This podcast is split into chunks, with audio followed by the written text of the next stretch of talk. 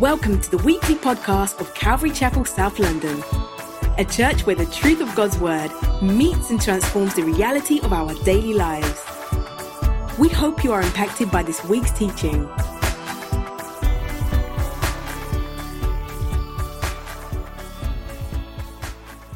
Uh, just before I actually get into the um, main aspect of my message, um, today I also remember something with um, some fond affection, actually, and just want to tell you the story very quickly. It's not related at all. Just happened to be today, the 8th of June.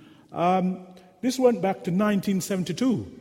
I'm sure most of you weren't alive then. Um, well, in fact, on the 8th of June 1972, I was a paper round boy.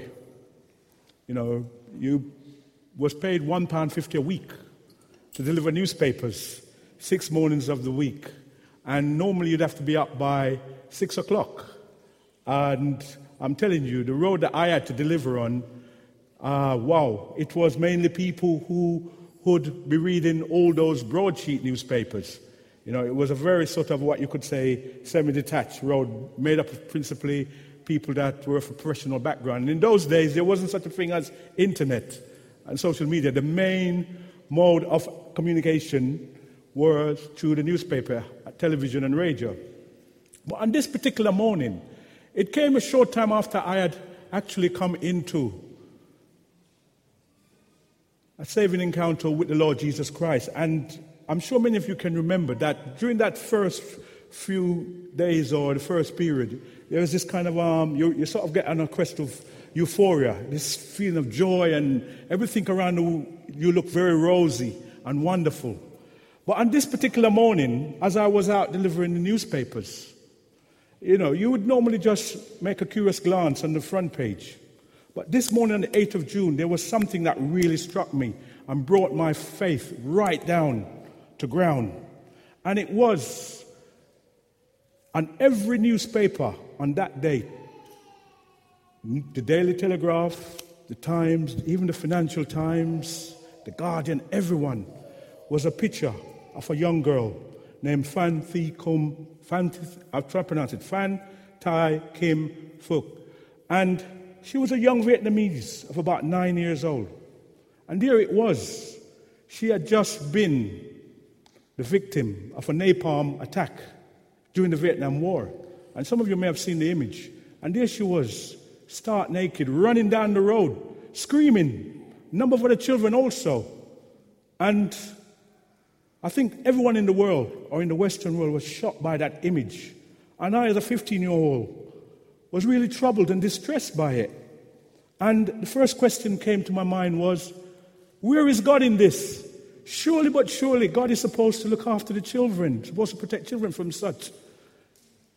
And I remembered going to Bible class the following Sunday and asked my Sunday, my Bible class teacher, Peter Owen, and um, asked him, said, "What's happening, Peter? You know, this is not supposed to happen to a young child." And I remembered his words. His words was, irrespective of what happens, and sometimes we don't understand, but God's grace is always sufficient. And as a young person, still couldn't quite comprehend and reconcile that. Says, but you know, what is what is what does grace really means? It was only in 2006 at Westminster Chapel that I had the privilege of seeing this now middle-aged woman, Phan Thi Kim Phuc, stand up there and gave her testimony for Jesus Christ. And she said, if it wasn't that episode, so many people would not have come, including in particular someone who came and brought the gospel of Jesus Christ to her. So, through her suffering, through her time of distress, God was able to work His grace through her life, that she came to have yeah, the saving knowledge of Jesus Christ. And now she's happily married and a real witness for Jesus Christ. So I remember today with fond affection for Phan Thi Kim Phuc. But let me now move on to today's subject. We're going to talk today about that subject that sometimes we tend to shy away from. I was speaking to my niece in Atlanta yesterday, and um, you know, a very sound Christian. She said to me, There are three things that people don't like to talk about in the church. One is sex, the other one is politics, and the other one is money. Well, I'm going to talk today about money, Christian giving. So let me just um, bring today proceeding before the Lord. Dear Lord, just asking you that your Holy Spirit will move on our hearts, will direct our thoughts. And Lord, whatever is done and said is done to the glory and honor of your name. Give us the wisdom, Lord, that we will know what you intend for us to do as we hear your word. In Jesus' name, amen. Christian giving. There are two pictures I'd like um, you all to look at, if it's possible, please, yeah, of two men. One name is William Kiffin. Can somebody get up that picture for me, please? The image? Yes, right, yeah. Yes. There are two men I'd particularly like you, two reverends, two people. One name was William Kiffin, and the other one was named Reverend Hike. And um, I'm not going to say a lot about those two men at this moment in time, but towards the end, I will share a little bit more. But these two men, two ministers, had two very different perspectives about the old principle of Christian giving. But I'll come back to them later on. But what I'd like to say is that over the past 40 years, self identified evangelicals have given between 2 and 3% of their incomes to churches and Christian organizations. Compare that with um, your Muslim counterpart, they're required to give 4% right? But evangelicals generally give between 2 and 3%. Stewardship, financial stewardship, is really a crucial part of the Christian life. And when you think of 2 to 3%, that is a very, you know, I think that is very regrettable. That is very sad, right? It doesn't really reflect, right, our financial commitment to the work of God. My old pastor and mentor, Ken Vincent, used to always say that the last things to be converted in a believer's life is their bank account. I wonder how many of that he was referring to when he says that. However, on any topic, we have to filter the Old Testament through the grid of Jesus and the apostles' teachings. In Matthew 23, verse 23, Jesus tells his, the Jewish leaders that they neglected the weightier things of the law. And although they tithe, right? They still tithe with an unwilling heart, with a reluctant heart. Now, many people, in reading this account where Jesus addresses the religious leaders in particular about money, would say that Jesus was actually promoting tithing. In one sense, he did, but he did so to the Jewish people under the Mosaic law. He didn't set that out for the Gentile church. However, this is no not a command by Jesus for us to totally neglect the principle of tithing, right, or giving to God.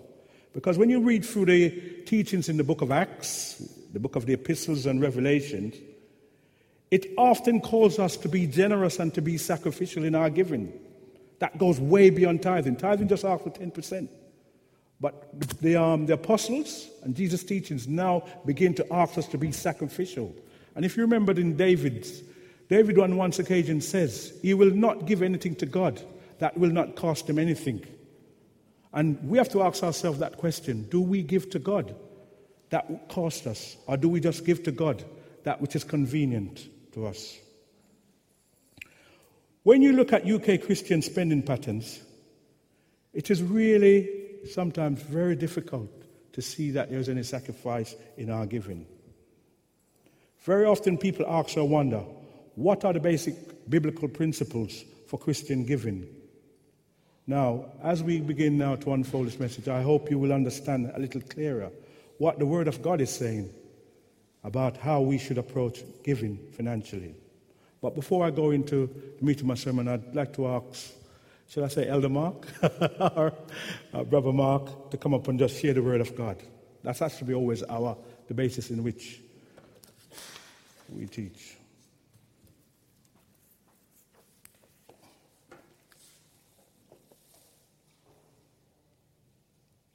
Okay. Yeah? If I can ask you all just to stand as we read God's word. Um, and turn in, in, your Bibles, hopefully you have a Bible with you, to Matthew 6 14. Yeah.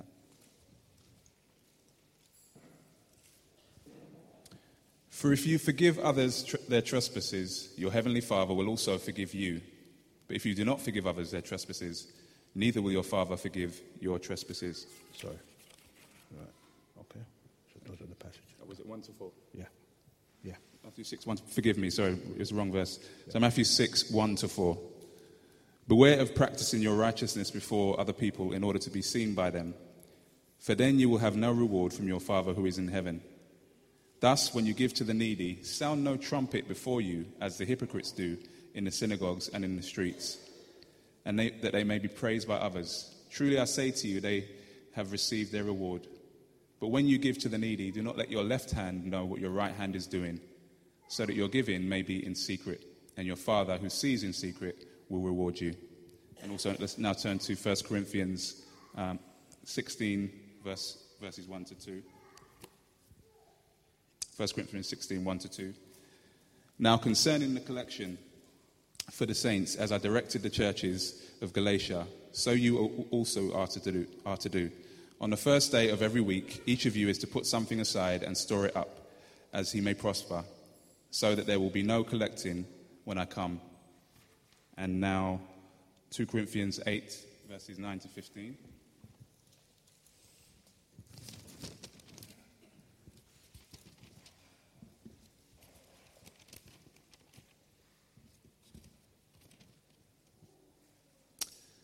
For you know the grace of our Lord Jesus Christ, that though he was rich, yet for your sake he became poor, so that, so that you, by his poverty, might become rich.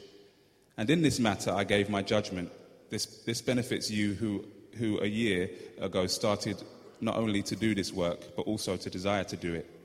So now finish doing it well, doing it as well, so that your readiness in desiring it may be matched by your completing it out of what you have for if the readiness is there, it is acceptable according to what a person has, not according to what he does not have. For I do not mean that others should be eased and, um, and you burdened, but that as a matter of fairness, your abundance at the present time should, apply, should supply their need, so that their, their abundance may supply your need, that there may be fairness, as it is written.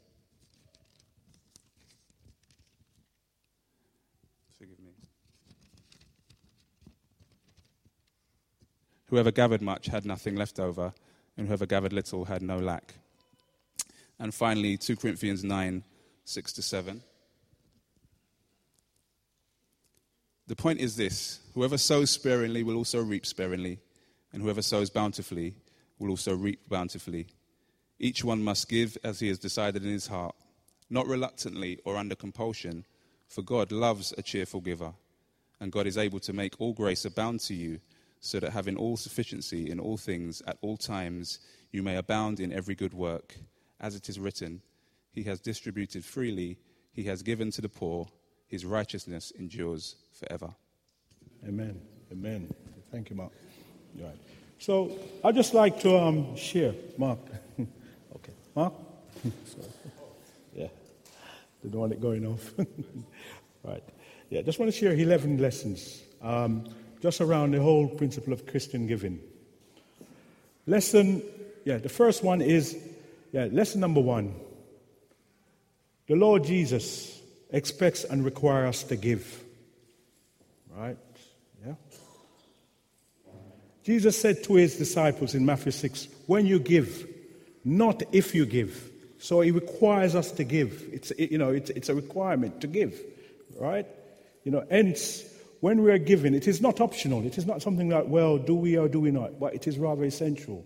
It is essential as part of our servitude to Christ. We often hear folks say, in the Old Testament, they had to give, but not in the New. Not only if we give if we want to. This is clearly not Jesus' teaching. He expects all his followers to be givers.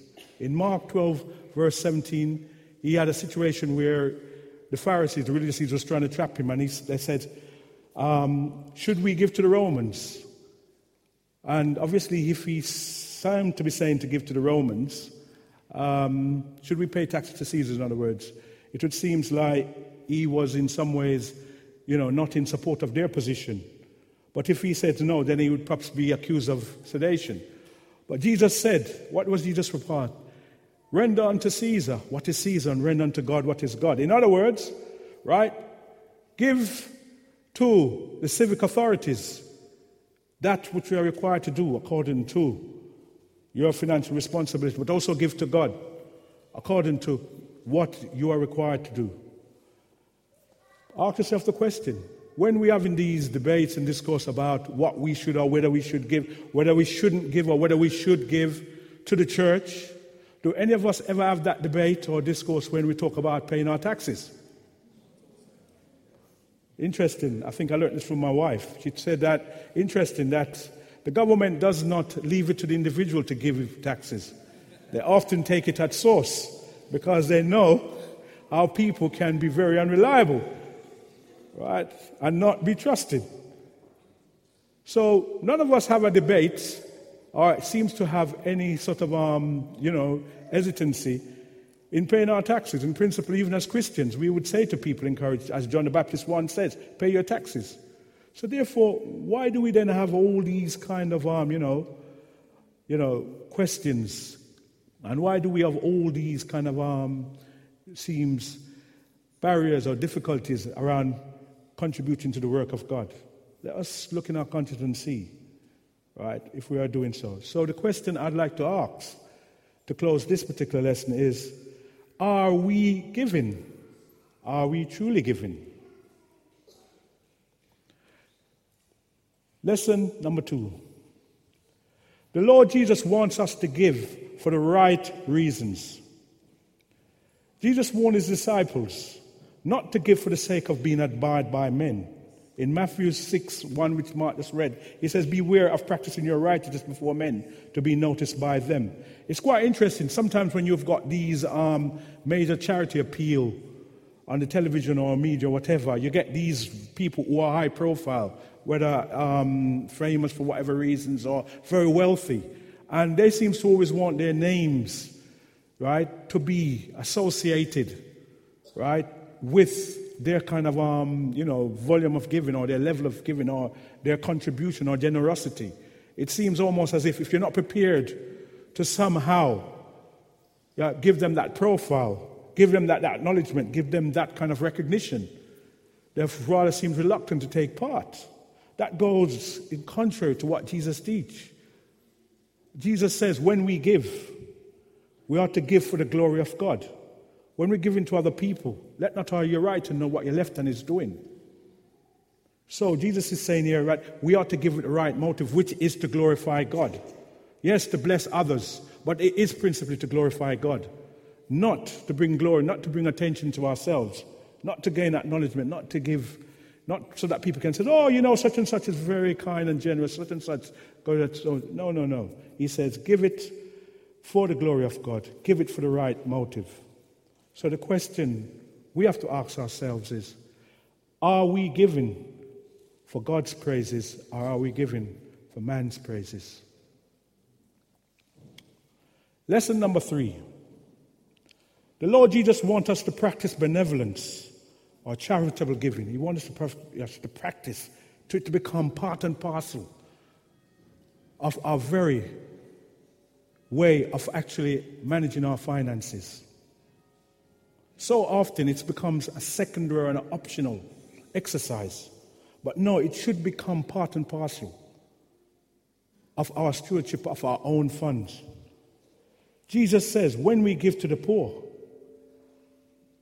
He is not saying, if you give to the poor, or should we give. He says, when you give to the poor. In other words, there's an expectation that just as our God has blessed us, God expects us to bless others. He didn't give us you know, financial rewards or financial incentives or whatever way we want to define it for our own sake alone. He gave us that we may be a blessing to others, that we might demonstrate God's love, God's kindness, God's grace to us. So we ought to become ourselves a blessing unto others. Jesus commands this. We give glory to Him when we're given. As one friend said to me, we are given wealth for it to share. Now, I'm not preaching a particular political ideology. I'm just simply going by what the Bible teaches. He says we're given well to share. And just to share very briefly, back in 1985, I recall I was invited by a friend to a charity appeal at Lambeth Town Hall. This friend was very high up in politics at the time. And um, she was moved by the famine that was really scourging Ethiopia at this time. You remember that was around the period when Band Aid um, did, you know, their mass charity appeal, etc. And there it was. This friend had organized a concert amongst the local churches. And on this night in Lambeth Town Hall, there was hardly any room for standing, the number of people who attended. And even during the course of um, the praise and worship, people seems to have got very, very hyped and, you know, seems to have said, as we say in old Pentecostal term, got into the spirit during the course of the meeting. Then we came for the real purpose of why we had gathered, and that was to invite people to make a contribution that would go towards Ethiopian appeal. And after all, and I say this, yeah, not tongue in cheek, after all the coins and pennies were counted, the amount was 25 pounds. And my friend said she felt so ashamed because amongst her political colleagues, where most of them were not necessarily believers or necessarily believed in God, she had collected over 300 pounds in just asking for donations within five minutes. But what even troubled me more and almost got me, as we would say, very angry, was when someone said to me about the issue why they hadn't given. They said, No, those people in Ethiopia, they're under some generational curse. It is the reason why the famine is visiting them, and therefore, who are we? Right? To go against God's will right? By giving them anything in which to actually get through the day or get through the week. I thought, let me not respond to that because if I did, I might have something. But that was a justification given, that was a rationale. But going back to the point, we are required to give. So don't turn off your ears. I'm not saying, you know, you need to do it out of any kind of guilt. No, no, no right? But let us be sensitive. Let, let us be here and be sensitive. Let us the needy around us, right? Jesus says to give to those who can't give you back. Sometimes they don't even show, can, they don't even show appreciation. But you're not giving to get some sort of um, reciprocation. You're giving unto the glory of God. So let us be purveyors of giving. So the question is do we give amply enough to the church that she can be generous in benevolent giving? So are we giving to our fellowship that our fellowship can also bless others? We don't get funding from the government. The government don't give us grants, and some of the sources give us grants that you know to give out. No. Right? We are right the financial stability of our own fellowship. We are the ones that God has put here to enable us to be financially healthy, to give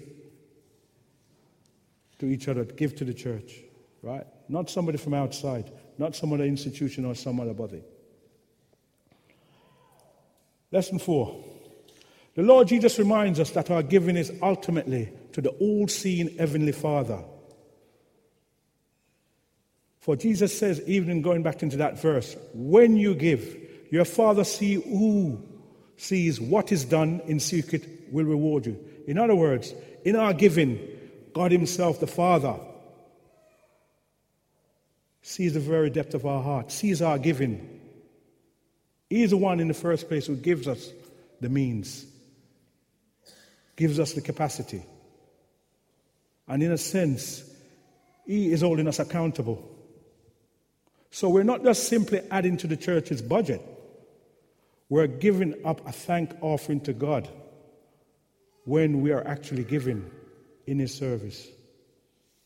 So we must always be looking that our giving is ultimately to please God, not to please man, not even to please ourselves. Some of us may need that at times, times say, yes, makes us feel good. So, but no, no, no. Principally, it is to please God the Father. So, the question is, are we conscious of the fact that our giving is to the Lord and is seen by the Lord? Not by other people, but it is to His glory. Lesson five. The Bible teaches that Christian giving is an act of worship. In connection with the previous point about giving glory to God, giving, yeah, we see that this truth is stressed in another way in Paul's words in 1 Corinthians 16, verse 2. He says, On the first day of every week, each one of you is to put aside and save. Paul here is teaching the Corinthians, which is our lesson for us, that they are taking up the collection is an act of worship, which is to be part of our regular day's worship. So when we come and we give offering, it's not something that the pastors have decided or church tradition has decided. No, no, no. This is laid down in Scripture. Our offering is an integral part of our worship. So by us giving our offering, it is us actually engaging in worshiping God Himself. So we are worshiping God. And note here that Paul is also saying a collection for the saints. So even when we're giving for the purpose and the blessing of others, it's ultimately it's still to worship God. It is not just to attend to the needs of others, it's ultimately still to actually worshiping God. So, do we realize that giving is a part of worship? Is our worship in this area abundant or is it inhibited? Is giving to the church a priority with us? Lesson six the Bible teaches that Christian giving should be done in light of the incarnation. Going back to the point, many Christians argue about whether the tithe of our income, that is 10%, is still the standard for our giving to the church. There's still this debate going on. But I would say that those who genuinely dispute the issue of the tithe and the 10%, and yeah, you know, I don't want anybody to feel guilty at this moment, right? Quite often it's used as an excuse for giving less than 10%.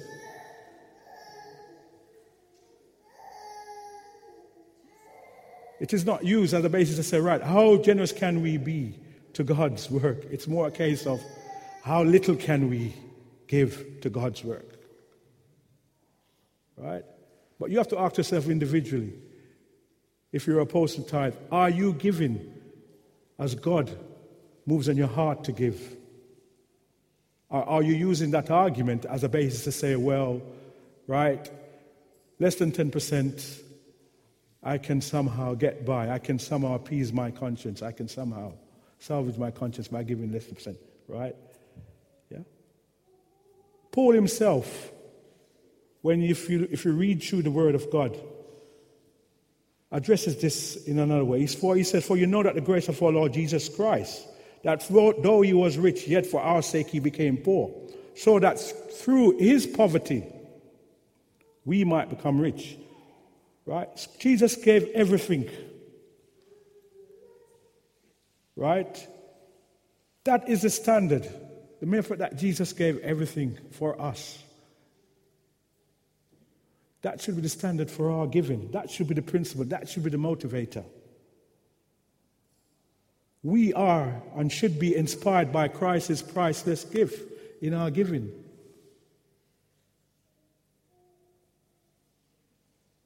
He gave his entire life for us. We can never repay him, we can never repay God. So, why do we then, therefore, have all these kind of inner debates around giving as much as God has laid on our hearts to give? And let me assure you that if God has laid on your heart to give so much, even though it might be sacrificial, God is not going to leave you impoverished. God is not going to leave you. I'm sure there are many people in here can testify to that fact. Right? God is not going to ask you to give more than you have the capacity to give. God wants you to just give in faith. Lesson seven. So the question for that one is do we try to get by with giving as little as possible to the Lord, or do we give in view of the Lord's costly sacrifice? Are we giving in light of what Jesus done for us? He gave everything for us, gave his entire life. And do we give in light of that, or do we give as little as we can? Lesson seven. The Bible teaches that Christian giving should be done in accordance with our means. Paul is quite clear in 2 Corinthians 8, verse 12, on this. For he says, For if the readiness is present, it is acceptable according to what a person has, not according to what he does not have. in other words, put in another way, Paul is saying that you should give in proportion to what God has given you. He said this in this way in 1 Corinthians 16, verse 2. Each one of you is to put aside and save as he may prosper. This means at least two things. One, since we are all supposed to give proportionately, those who have more money are expected to give more. We who are particularly blessed materially must remember this. And two, the Lord never asks us to give what we do not have or contribute beyond our means. So he's not, God is not saying, right, you go and find a thousand pounds when you're struggling on 500. Right? God is not unjust. God is not an unreasonable taskmaster. God knows what we can afford to give.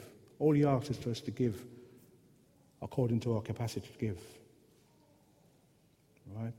He doesn't use any sort of um, manipulation to try and get more out of us than we can afford, as you find some of these prosperity preachers tend to do. That is not God speaking.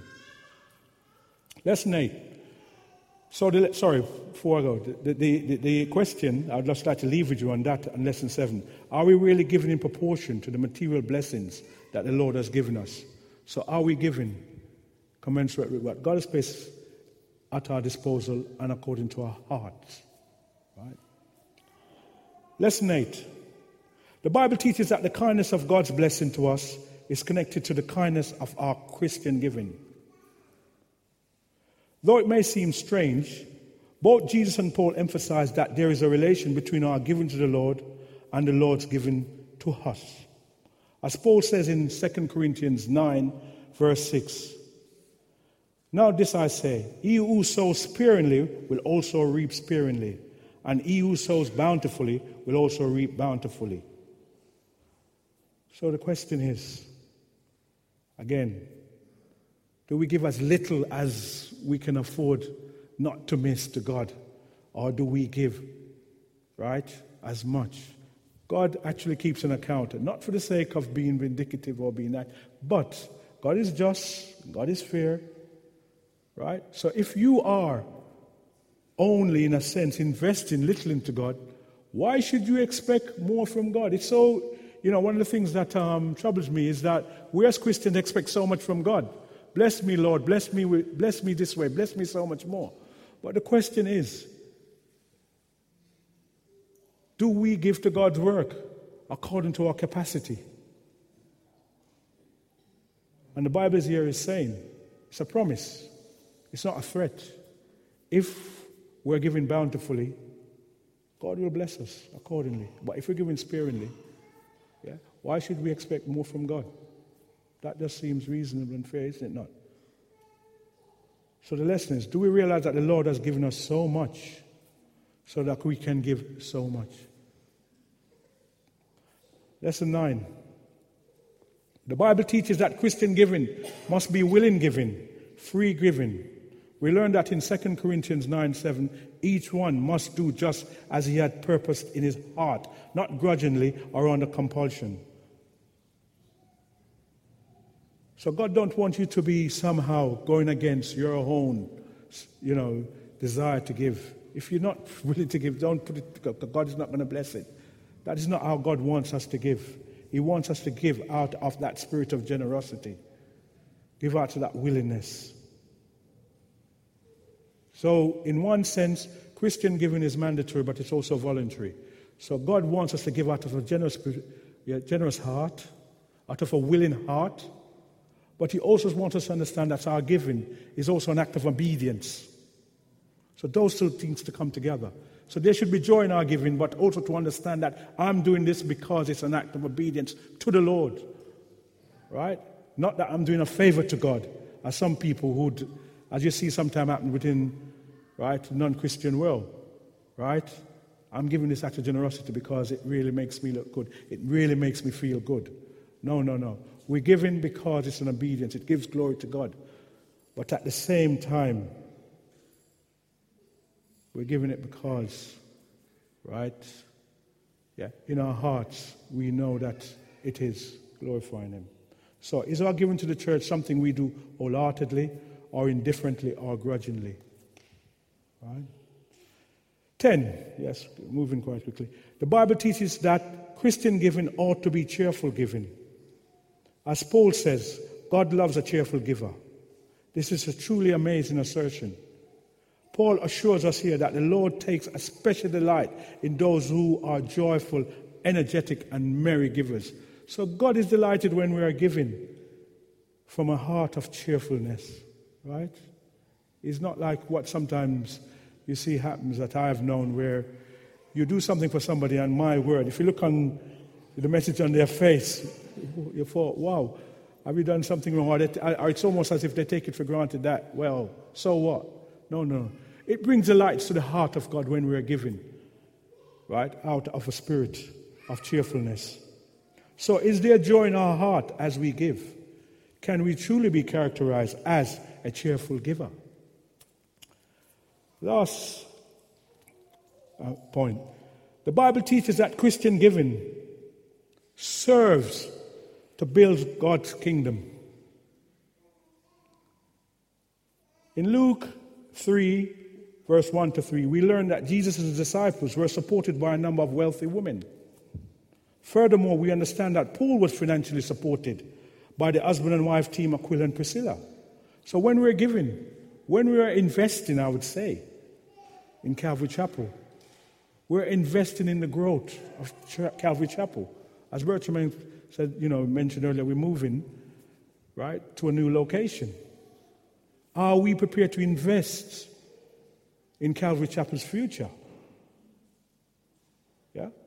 Of course, yes, it all depends upon God's direction, God's resources. But part of God's resources is what He has given us. Are we prepared to invest in Calvary Chapel's future? So the question is are we investors in Calvary Chapel's long term purposes as an evangelical, as a missionary church, as a church which sets out to serve those who are needy? We're moving into a part of Lewisham where the demography tells us, right, there's a higher level of poverty, a higher level of unemployment, a higher level of need? Are we going to be a fellowship that going to be an instrument that God can use to make a difference in that community? Yes, by all means, the gospel of Jesus Christ is first and foremost. But inasmuch as we preach, we should also prepare to give.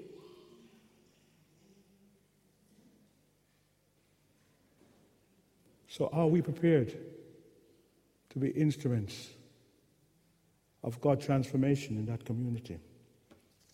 But let me now conclude. I, I don't know if you did manage to get those pictures up, brother, of those two characters. Right, yes. Okay, now I've, I've said the most juiciest bits for the last. Right. Reverend William Kiffin, one of my heroes, and Reverend Ike. First of all, let me just speak a little bit about Reverend Kiffin.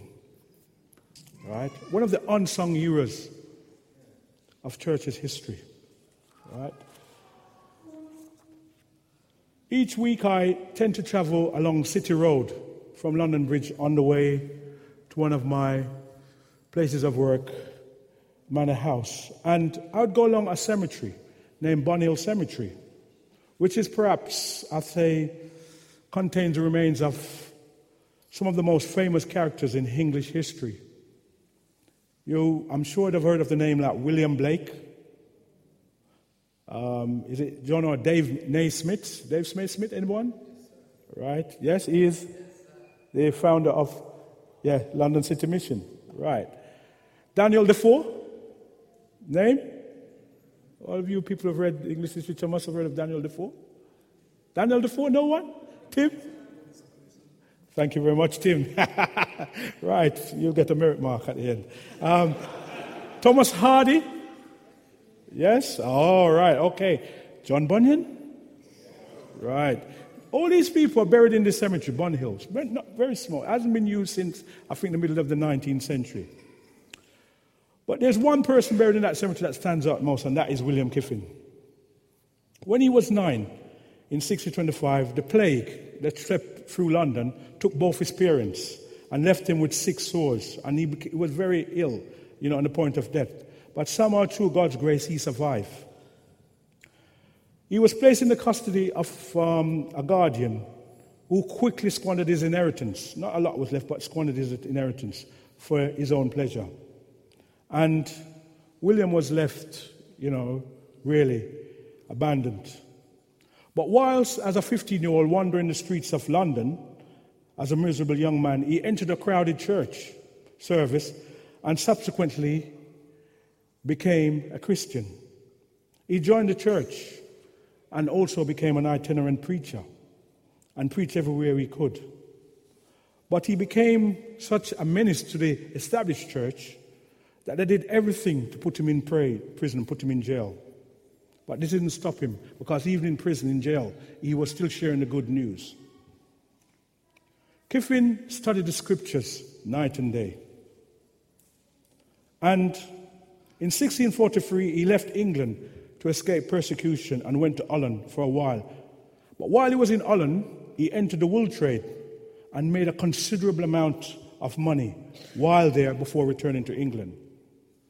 He returned to Holland again in 1645 and once again entered the shipping business while still preaching the gospel. And during the course of entering the shipping business, he became one of the wealthiest men in the world. He was so wealthy that King Charles II came to him for a loan of 30,000. But what Kiffin did was he says, okay, you know what, the king wants 30,000 loan, which I'm not going to get back. What I'll do, I'll give him 10,000 pounds. Now, put 10,000 pounds in the context of the 17th century, and yes, you're talking about what? Millions, right. Okay? But in spite of Kiffin's wealth, Kiffin stayed faithful to the word of God, and he was persecuted. And when they could not get to Kiffin, they decided, you know what people do when they can't get to you? What do they do? Target your family. So his son was poisoned. His grandsons, I think, were also executed. And, you know, dare I say, shame, you know, you know with some reluctance, it, these were people from the established church who was doing this. Because obviously he stood on the word of God. He didn't stood on the politics of the day. He stood on the word of God. And that's why he, was, he became, you know, anointed. But Kiffin had a huge talent for raising wealth, for making money. But the thing that stood out about Kiffin as a Christian minister who had this gift of creating wealth was that a great, a greater part of his money went to helping the struggling churches, the persecuted believers, the poor, the destitute. And when Kiffin actually died at the age of 86, he lived to 86, he outlived everyone in his family practically, right? He became a champion of the evangelical movement. And the few, what you could say, distant relatives who was waiting because they knew that Kiffin was this man who had generated a huge amount of wealth couldn't wait for his funeral to over to suddenly try to find out how much he had left and see if they could. They were shocked, there wasn't anything left. All that huge wealth had been given to others, given to the work of God. And as a result of giving, investing in God's work, we are the beneficiaries today because it was through his wealth that the evangelical movement, the Bible believing ministries, was able to continue. Right? So I give God thanks for his life. Very quickly now, right? I just want to turn over to Reverend Ike. The fact that one is white, one is black is totally coincidental. Nothing at all to do with their cultural race. Let me ask you a question. Who is known as the godfather of soul? James Brown. Well, Reverend Ike is perhaps the godfather of the prosperity gospel. Reverend Frederick is his full name, I struggle to pronounce, but I'll make a go. Reverend Frederick Eikerenkoetter was a flamboyant minister, better known as the Reverend Ike, who preached the blessings of material prosperity to a large congregation in New York and to television and radio audiences nationwide. This is going back from the 50s and the 60s, right? I'm not talking recently. Finding the traditional Christian message constricting, he moved to Boston in 1964 to find the Miracle Temple, Faith Healing Church. And in his own words, he says, I became the best in Boston at snatching people out of wheelchairs, off their crutches, pouring some oil over them, while commanding them to walk to see or hear. Right? You know, power of suggestions. But he found that again not really meeting his aspirations, which were financial. So he moved away from yeah, the faith healing ministry and moved into the prosperity gospel. And Reverend Ike, quite quickly in New York, would have 5,000 people attending, simply wanting to find out how they could become wealthy, yeah, through his interpretation of the gospel.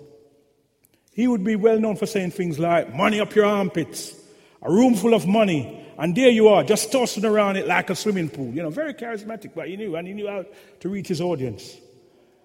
Reverend Ike's philosophy held that St. Paul was wrong. Jesus got it wrong. So that the root of all evil is not the love of money, but rather the lack of it. It was a message that challenged traditional Christian perspective about finding salvation through love and the intercession of the divine. As far as Reverend Ike was concerned, the word to prosper was to forget about pie in the sky and the by and by and to look inside your own divine power, your own capacity to generate wealth. He would often say, This is the do it yourself church. The only savior in this philosophy is God that is in you. And now I don't intend to offend anyone here, but some of the ministers who benefited from Reverend Ike's philosophy, yeah, I say that with, you know, respect. Robert Tilton, Creflo Dollar, Bill Winston, Eddie Long, Kenneth Hagin, Jim Bakker, Jimmy Swaggart, Benny Hinn, and Pat Robertson. They're just a few. He was a person who set the tone. And if you look into these people's ministries, you'll see much of Reverend Ike's inspiration. He was one of the first evangelists to grasp the power of television. At the height of his success in the 1970s, he reached an audience estimated at two and a half million. In return for spiritual inspiration, he requested cash donations from his parishioners, from his television and radio audiences, and from the recipients of his extensive mailings, preferably in paper currency, not coins. He would often says, "Oh, you know, people putting in coins makes me a bit nervous in the church." Right? Whether legitimately or not, the money flooded in, making him a multimillionaire and enabling him to flaunt the power of his creed with a show of sumptuous clothes, ostentatious jewelry, luxurious residences, and exotic automobiles. He often was quoted as saying, My garages run it over. So, yeah. And just very quickly now, as I, I come to the last few lines of what the Lord has shared with me.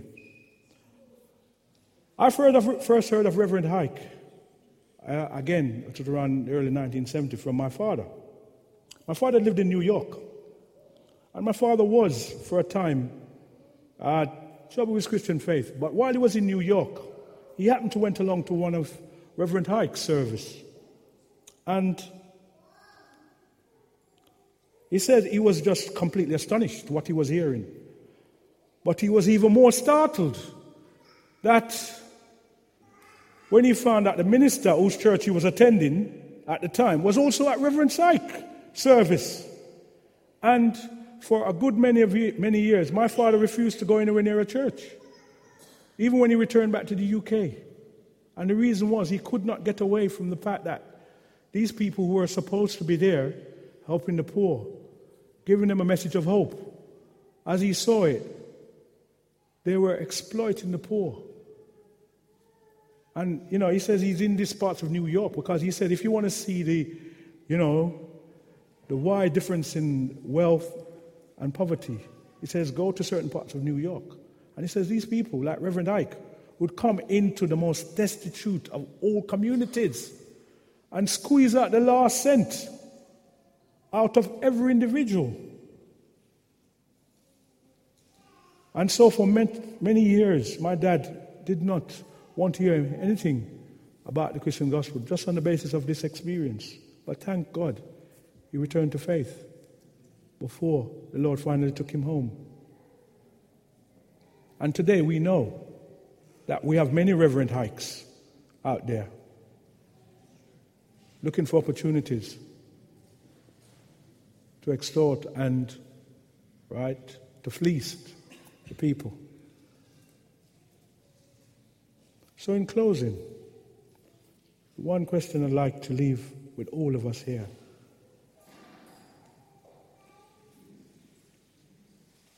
Are we more in sympathy with what William Kiffin stood for? Or are we somehow going to allow ourselves to be entrapped and influenced by the Reverend Ikes today? We as a church, we as a fellowship, where are we in our giving? Where are we in terms of investing in God's work? You can only ask that individually before God. Let us pray and ask Him if He can just come. Lord, this is a difficult subject. I just pray, oh Lord, that you will really enable us to examine our hearts, examine our finances, examine every aspect of our giving to see if we are doing what is rightful in your sight, if we're giving to your glory, if we're giving to the building of your kingdom if we are sensitive to those that are in need, those who are impoverished, those who are less able to fend for themselves than we are. Lord, enable us to become cheerful givers, generous. For you gave your life willingly for us, Lord. You held back nothing. Your sacrifice was the ultimate, Lord. How can we ever repay you? And yet, Lord, for every penny, for every pound that comes into our possession, it is ultimately given by you and you alone, Lord. And how, dear Lord, we hold back what you have challenged us to give. And we're just asking you, dear Lord, that Calvary Chapel, amongst other things, Calvary Chapel here in South London, amongst other things, will be known as a church that gives, a church that gives sacrificially, a church that gives to the glory of God, a church that gives that your kingdom might grow, a church that people from all different walks of life can come here and find that the all total God is able to respond to every aspect of their needs.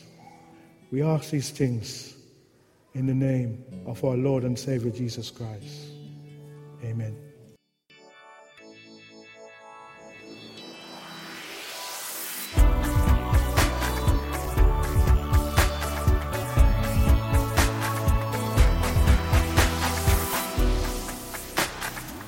Find out more about us, visit our website at calvarychapelsouth.london.org or find us on Facebook and Twitter at CC South London. Join us next time for more of God's truth to transform your reality.